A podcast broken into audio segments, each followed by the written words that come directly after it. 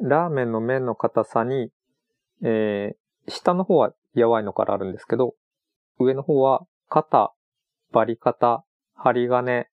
であって、その上に粉落としっていうのがあります。粉落としは、麺の表面の粉を落とすだけのさってお湯にくぐらせる茹で加減です。僕はまだ怖くて試したことないです。こんばんは。NotAI の時間です。今日はお風呂で Google アシスタントを使うっていう話です。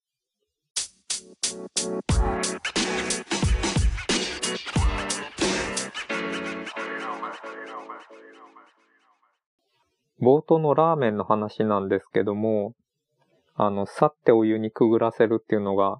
僕がお風呂に入るときに似てるなと思って、ラーメンの話しました。あの、湯船に浸かってる何もしてない時間っていうのが耐えられなくて、どうしてもすぐ上がっちゃうんですよね。で、ふと、お風呂の中でポッドキャストを聞けばいいんじゃないかなと思って、それでお風呂の中で使えるスピーカーを探していたところ、JBL という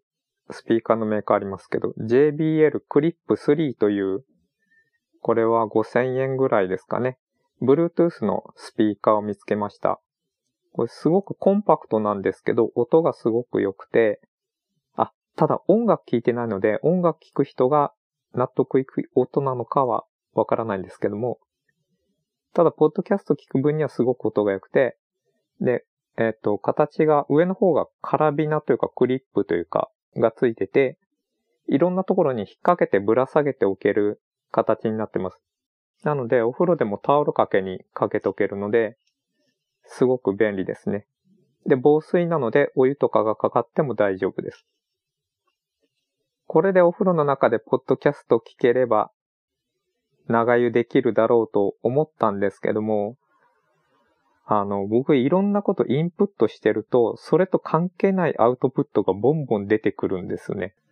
いろんなアイデアだとか、やらないといけないこととか、やりたいこととか、で、それをメモしたいってなって、となると、スマホをジップロックに入れて持ち込むのかとも思ったんですけど、せっかくスピーカーがあるんだったら、これに Google アシスタントの機能がついてればいいのになと思い、念のため探してみたんですけど、そうすると、この同じ JBL から JBL リンクポータブルという製品が出てまして、これはちょっと新しいんじゃないですかね。これが値段が若干高い。ただ機能にしては安い方なのかな？1万6000 1万6千円ぐらいですね。で、これが、えー、防水が IPX7 なので、結構防水なんじゃないですかね。ただ、あの、防水って言ってもお風呂の湯気はまた防水とは別扱いなんで、湯気はダメなんじゃないかという話もあるんですけども、ちょっと使ってる、お風呂で使ってるというレビューもあったので、試してみてます。で、お風呂の中で、そうですね。明日の予定確認したりとかもできるし、ポッドキャストもかけてって言ったらかけるし、あと音楽もこういうのかけてって言うと、例えばお風呂だとリラックスできる曲かけてってかけると曲をかけてくれるんですね。で、何か思いついた時にカレンダーに登録したり、リマインダーに登録したりってことができるはずだったんですけども、えー、ボイスマッチというのがあって Google アシスタントに。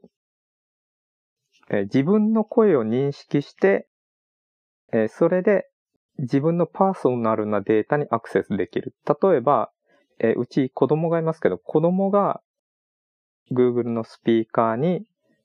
今日の予定は何って聞いても僕のスケジュールは教えないんですね。そういう声を認識して個人を判別しています。で、それがお風呂のスピーカーを棚に置いて、で、自分が湯船に浸かって声をかけると、自分の声が反響して、そのボイスマッチに引っかからないんですね。なのでもう初日はそれで、やばい無駄な買い物したと思ってたんですけども、ちょっとじゃあどこまで近づいたらとか、どの大きさなら認識するんだろうっていろいろやってみたんですね。で、近くだったら、ボイスマッチ聞いてるし、じゃあちょっと離れて、あ、まだ聞くとか、じゃあ一気に離れたら、あ、聞かない、もうちょっと近づいて、あ、聞くっていうことを繰り返してたら、なんと、それで学習されたんですかね。完璧に元の棚に置いて、湯船に使って声をかけて、ちゃんと自分のパーソナルの情報を得られる。ボイスマッチ成功するようになりました。これで、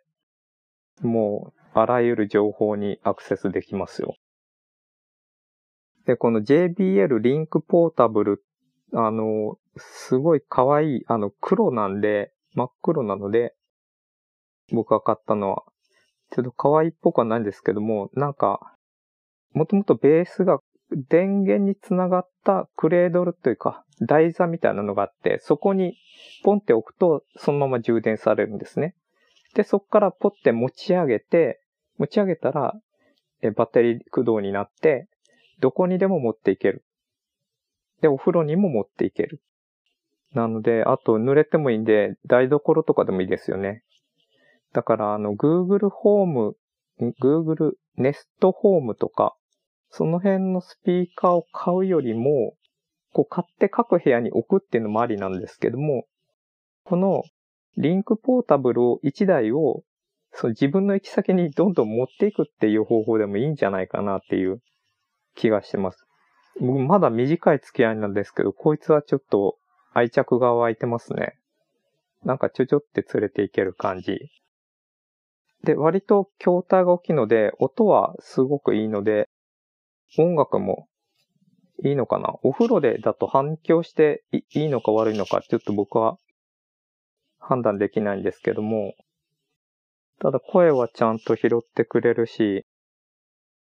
で、ボリューム上げて下げても、もうお風呂の中に入ったまま、言ったら上げたり下げたりしてくれるんで、これはもう、このトレーニングさえうまくいってれば、ほんと今年買った中でも一番いいんじゃ、一番いいんじゃないかっていうぐらい、いい買い物でしたね。ただ、えっと、ポッドキャストをこうキャストすると1倍速しか聞かれないんですよね。なので、えー、Bluetooth スピーカーに出力すると2倍速とか聞けるんです。それがちょっとスピード変えれないっていうのだけが若干残念で。まあなんなら、その元々飼ってた、買ってた、ペットみたいな買ってた JBL クリップ3をぶら下げたままそっちを Bluetooth スピーカーで、えー、1.5倍とか2倍速でポッドキャスト流せ、流して、で、この JBL リンクポータブルは Google との会話を楽しむという役割分担をしてはどうかな、などと思っている今日この頃です。これがそうですね。1万6千円。1万6千円で QOL は相当高くなると思うんで、あとその部屋のね、各部屋の、うん、ホームミニとかネストミニとかいらないって考えると、そんなコスパ悪くないんじゃないかなと思います。どうですか、奥さん？今ならあただ、これ、Google 系のって Amazon で売ってないんですよね。えっと、ビッグカメラとか行くといっぱいありますよ。多分安くてあると思います。で、この JBL のリンクポータブルが店頭にあるかわかんなかったんですね。